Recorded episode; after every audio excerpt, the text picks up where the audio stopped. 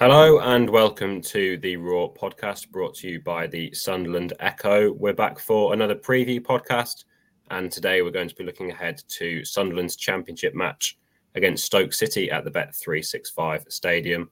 So, to preview the game, joining myself, Joe Nicholson, we are joined by Pete Smith from Stoke Live. Pete, we've got plenty to talk about going into this game with Alex Neil coming up against his former club, but it's one win in their last eight league games for Stoke. So, what's the feeling like coming into this game against Sunderland? Yeah, thanks for for slipping that in, Joe. We, we tried to push that past the, the, the end of the as we went into the international break. Um, I think it's coming to the time where Alex Neil knows that there's no other way around it. He needs he needs wins and he needs points. Um, he's had a huge job at Stoke rebuilding the club, rebuilding the squad. Um, but he's come to the crunch that no matter uh, what challenges he faces now, he needs to make sure that he he gets um, uh, yeah he gets wins on wins on the board um, to relieve some of the pressure. At the moment, it can probably go either way, and you, know how tight this division is. He can easily uh, win three games in a row. Um, they're all going to be tight games, um, more than likely, uh, but you could equally lose them as well. And um, so this week, Stoke could shoot up the table or Alex Neil could be fielding some really difficult questions. It's um, yeah, it's, it feels like a bit of a, a crossroads. Mm-hmm. Obviously, a big weekend for Neil, and he was speaking to the press yesterday, and he said that he knows he's going to get dogs abuse from the away fans. Said he hopes he won't get abuse from both sets of supporters. Obviously, with yeah. Stoke struggling, he's been there now over a year. Finished 16th in the table last season, and it's been a difficult start to this campaign. So what is the feeling about Neil among the Stoke fan base? Well, it's funny, isn't it? I think the last time I was on this on this Joe, we were talking about uh, Alex Neil, who was, who was, doing so well at Sunderland at the time, mm. proved to be his, his final game. It seems like uh, a lot has happened since then. Uh, as you say, it's um, uh, uh, there's been a lot of it for him to do. He's brought in 18 new players during the summer and uh, then he's been beset by injuries to a lot of key players. Just in the last uh, game against Leicester, Stoke were without ten players, probably eight of whom would have started, um, and so that's come at a time when all these new players are settling down. And I think probably ninety five percent of the fan base can can appreciate that there's, there's a lot of mitigation um, about uh, about the, the form so far. Um, and Alex Neil himself yesterday was saying that he thinks that Stoke probably deserve to be three or four points better off than they are. And he said, although that wouldn't be a great start, um, that would be you'd have a bit more breathing space. And um, but they're not. So the, so the twenty first going into tomorrow, um, and the, the, fans will, will certainly get behind Stoke tomorrow. They'll, they'll be they'll be really up for it from the off. Uh, and if Stoke play with a lot of heart, um, then they'll back them all the way. And I think sometimes even even in the, if the game goes against you, like he did the last home game, a bit like Sunderland against Middlesbrough, mm-hmm. they had a stinking referee, uh, and uh, although Stoke were losing, the fans stayed with them until the end. Whereas if they go an early goal behind and, and you're questioning characters, uh, then the stadium could be a nasty place to to to play or a difficult place to play. Um, it's yeah, it's really on a precipice. Uh, uh but it's a massive game, huge opportunity for Stoke. Alex Neil will be well up for it. Uh, he'll be really fired up. They'll be getting the players fired up, the fans fired up, um, and but they've got to they've got to make it work. Mm-hmm. You mentioned the injuries there, a lot of them. Sunderland have had a lot of injuries as well at the start of this season. Neil said yesterday that he expects a few players could be back. One of them being perhaps Lynden Gooch, who's a player that obviously moved from Sunderland to Stoke on, on deadline day. So, what did Neil say about injuries and what's the latest situation there? Yeah, well, well Gooch in particular, he had uh, it was like a minor hamstring problem, so mm-hmm. he missed a couple of matches um, just before the international break, but he'll he'll come back in. He's uh, as you can probably guess, he's been filling in wherever he's been needed. Um, and he's only a few weeks at Stoke. He's played at right back and left back and right wing back, and he's had a run out on the right wing as well as games have gone on. Um, uh, but I'm not sure where where it'll feature tomorrow because uh, all of a sudden there's a flood of players coming back, And they've got uh, Enda Stevens, who um, they're, they're, just checking today, um, who has missed the last month. There'll be a key player at left back. Uh, the big two really are Andre Vidigal and Ryan Mmaee. Uh, uh, summer signings. Vidigal uh, looks like a really good player, uh, a forward with a goal scoring touch. He's, he's got a good nose for for positioning, um, and he looks a real real prospect. Uh, not many of us heard about him before he came to Stoke, and hopefully we get to see him more than uh, than we did before he got injured last time. He only played, I think, it's five games he's played so far, scored four goals. Um, but yeah, really exciting about him. And Ryan Mmaee uh, is more of a number nine. Um, he's played about 176 minutes. Alex Neil said yesterday. Uh, he came from Ferencvaros in Hungary, um, and he's he's got a bit of an all rounder. Um, and yeah, he needs to find his feet in the championship. It's a it's a different uh, style of football than he's been used to, and I think it's it's demanding, isn't it, when you when you come from uh, a place which isn't quite as frenetic. Mm-hmm. As Sunderland fans will know, when Neil was at Sunderland, he tended to change his formation quite a lot depending on how the opposition set up. So, what sort of formation has he been playing at Stoke? I just had a quick look at their their games. It looks like they have played with a back four and a back three. Yeah. Is he kind of does he just match up the opposition as he kind of tended to do at Sunderland? There was certainly a lot of that last season mm. uh, when he was playing with a squad that you could tell you could tell almost straight away he wasn't particularly enamoured with the squad, um, and he, he thought his best chance was to to match up the opposition every week. He's had to revert to doing that a bit over the last few weeks because of the injury problems, um, but he's made the point consistently that when everybody's fit, he wants to have a consistent approach and um, uh, instill Stokes tempo on the game and, and, play on the front foot. Uh, and I think that that'll be the case over the next few weeks. That whatever the opposition, whoever they are, uh, Stoke will have to play on the front foot. And um, I should imagine that'll probably be with a back four, uh, either a four-three-three or a four-three-two-one and they've got they need a, a, bit of a consistent selection so that players can can build partnerships. Um, we talked about Mmaee and Andre Vidigal, two other lads who, who were new signings in the summer. Uh, Sead Haksabanovic, who came from Celtic, and, and Bae Jun Ho, who came from South Korea. They haven't played together yet, so they need time to bed in and, and find out each other's games and and uh, and find top gear. Mm-hmm.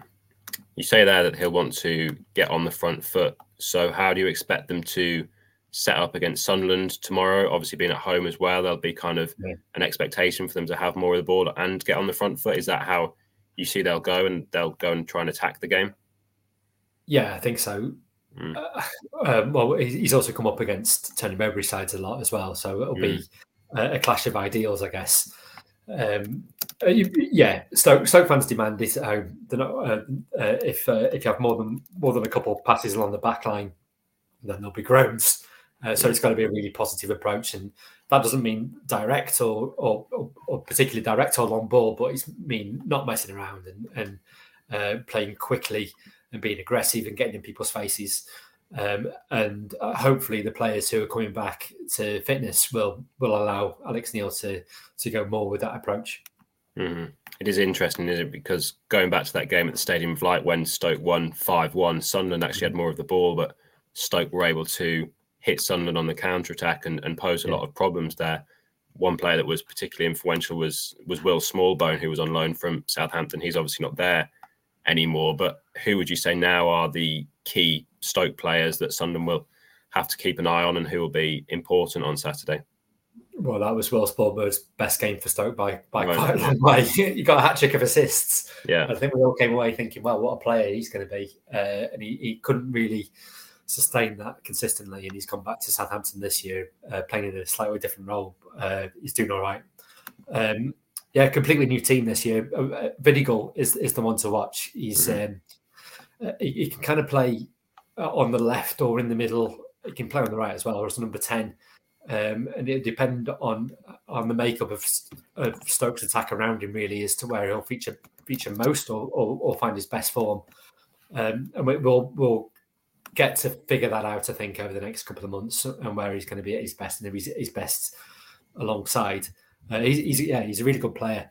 Um, in midfield, they've got Um, you'll know Ben Pearson, uh, of course. Um, they've also got Josh Laurent, who, has been around the championship for a while, very powerful when he's at his best, can drive forward with the ball. And uh, Wouter Burger, who's come from uh, Basel in Switzerland, he's a Holland under 21s player who's really calm on the ball, can pick a pass, and he needs to run the games too. He's only 22. Um, he, he, looks like a really good prospect. Um, uh, Haksabanovic and, and Jun Ho Bae, Bae Jun Ho, can can change games too. Um, and so need to find a clinical edge to chances that they've been creating. Um, that'll be the the challenge over the next few weeks. Mm-hmm. Stoke have also made a signing over the international break on a on a mm-hmm. free transfer. They brought in former Newcastle defender Ciaran Clark. You've mentioned Stoke have had their injury problems at the back, so do you expect him to come into the team tomorrow? They're the same, probably not. He hadn't played. Uh, he, he's a free agent. He left Newcastle in the mm-hmm. summer. He'd, um, he'd been at Sheffield United last year, um, so he's a free agent since the summer. But he also hadn't played much for Sheffield United since January. Um, he got injured, but then when he was fit, Sheffield United were obviously marching to promotion, and he couldn't couldn't get back in. Although um, Paul Heckingbottom kept praising his character and his influence in the changing room. So he's been training on his own a little bit, or training with the with the uh, fitness staff over the first couple of weeks, just to get him back up to um, a, a, place where he can uh, start to challenge, just take his claim for a spot. He's trained with the first team in the last couple of days, so I wouldn't be surprised if he was in the squad. I would be surprised if he started. Um, but Ben Wilmot, who was Stokes Player of the Year last season, is out until probably Christmas with a, um, a, a nasty knee injury. He collided with a post um, uh, a couple of weeks ago. So Stoke only had two fit centre backs, um, unless they brought in Ciaran Clark. Uh, so so yeah, that's why he's arrived, and he's only on. He's got a deal until the end of the season, uh, so he'll have to hit the ground running really to to show what he's about and, and uh, prove that he can be a valuable part of, of the team. Mm-hmm. Just looking at the championship table, and you mentioned the lack of cutting edge that Stoke had. They've only scored 11 goals this mm-hmm. season in 11 games, one of the lowest in the division. Would you say that has been the main issue? Really, you mentioned Vidigal. I think he's the top scorer with with four, and he's been out for yeah. quite a while with injury. Well, yeah, I mean, it's, it's a massive problem. But mm. Probably outweighing that a little bit is, that Stoke probably also need to score two to to get a point or win a game mm. at the moment. They've been conceding goals a bit too readily uh, over the first few weeks of the season. Uh, not particularly in the style that you'd associate with Alex Neil teams that look vulnerable at set pieces in particular. Mm. Um, so that's something that you'll hope or will hope that he's been able to um, stamp out over the international break. He kept saying Stoke had a run of seven games in the in the three weeks between the international breaks, and he just kept saying there's no time to get on the training ground and hammer home the things that we need to hammer home. So hopefully he's had a couple of weeks now to to really get his messages messages across and players need to take responsibility as well. I mean, that's part of the reason that Ciaran Clark's come in with that experience and knowledge to to defend in, in situations like that in the championship. There's also Enda Stevens coming back, as we mentioned before, a 33 year old left back, um, played at a decent level, good player. And at, at right back, they've got um, there's a bit of competition with with Gooch and Ki-Jana who's on loan from Wolves, and uh, Junior Tchamadeu, who's come from Colchester. He's only 19. He's a, he's a big powerhouse um, and injuries gave him his chance probably before he expected. We've seen glimpses of, of what he can do. He looks uh, he looks promising. So hopefully he'll all settle down and uh, Stoke will get better at both ends. I think that's mm-hmm. that's, that's the key as it, as it always is. But um, yeah, yeah. Uh, they've, they've really highlighted it uh, in the first eleven games. What would you say is the expectation at Stoke now? Obviously, they've had this tricky start. They've now got players coming back from injury. What will fans think is possible this season? Well, at the moment, nobody wants to be looking over the shoulders too much. But I would mm. say that Stoke have got different ambitions to the, to the teams who are also down there. If you look at the teams below them, Rotherham, QPR, mm. and Sheffield Wednesday, I mean, their ambition is to stay up, and um, that is not Stoke's ambition. Stoke's ambition is to to pull themselves right up the table, and if they can't com- challenge, if they can't sustain a challenge for the top six this season, they've got to give everybody enough hope that this they're going in the right direction to do it next season. Mm. Um, uh, that's what Alex Neil was brought in to do to, to, to build a squad that can get them challenging uh, for, to get back into the Premier League as soon as possible. I think everybody appreciated that it's not wasn't going to happen overnight. They've had five seasons in the uh, bottom half of the championship, and I, I actually spoke to um, Alex Neil's predecessor, Michael O'Neill, about this. He was saying it would have been easier in um, in some circumstance, in some some regard, for them to have been relegated like Sunderland and almost have a, a clean sweep of, of, players who weren't good enough to be at Stoke. But instead, they had to. They stayed up. They did really well to stay up when when Michael O'Neill first took charge. But then it took, took a long time to get rid of uh, long contracts, expensive contracts on, for, for players who weren't good enough to to propel Stoke up the table.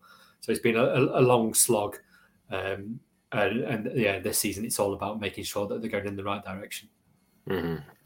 Just looking ahead to Saturday's game, then finally, have you seen much of Sunderland this season, and how do you think Stoke will match up against them? Well, I mean, this is the Sunderland team that, that we're beginning to, to know quite well because the, the core of it is is the, the same as it's been for the last two or three years, right? and the best player is Jack Clarke, who we, who we know quite mm-hmm. well because he's on loan at Stoke um, yeah. two and a half years ago. Um, I don't think I think it was actually the COVID year, so it was behind closed doors. But we saw glimpses of Clarke to think that there was a really good player in there, and he mm. had a, a, good knack for winning free kicks and penalties. Um, but to see how well he's he's done and how well he's doing has probably surprised us a little bit. Um, fair play to him; he's, he's having a great time, and we know they've got players who can hurt any team. Um, it'll be interesting to see who's fit. Uh, fingers crossed that um, a few a few of them aren't, um, and Dan Neil will be a big miss. Yeah. Um, and Stoke have always had fun against Tony Mowbray. Uh, against Tony Mowbray's sides, he doesn't particularly relish a trip to Stoke. Right. It's a clash of cultures, and um, uh, everybody will be hoping he has a long, miserable, wet journey back to the northeast. Mm-hmm. Off the top of your head, what is Mowbray's record like against Stoke or against Alex Neil's side? Obviously, last season with the five-one. Yeah, it, it doesn't hold up too well.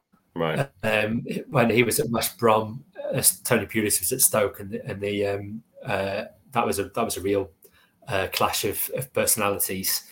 Uh, and Mowbray seemed to have a, a, bit between his teeth since those mm. days um, probably because results have, have also um, meant that he's had a, a, difficult afternoon when he's come to Stoke as well. Uh, but yeah, but uh, yeah, I'll I'll check check the record out. I don't want to jinx anything before mm. before the game, uh, but um, yeah, off the top of my head, it's not it's not too hot. Oh, great. Well, just before we finish, Pete, we usually finish by asking our guests just for a quick score prediction. How do you think the game is going to go between Stoke and Sunderland?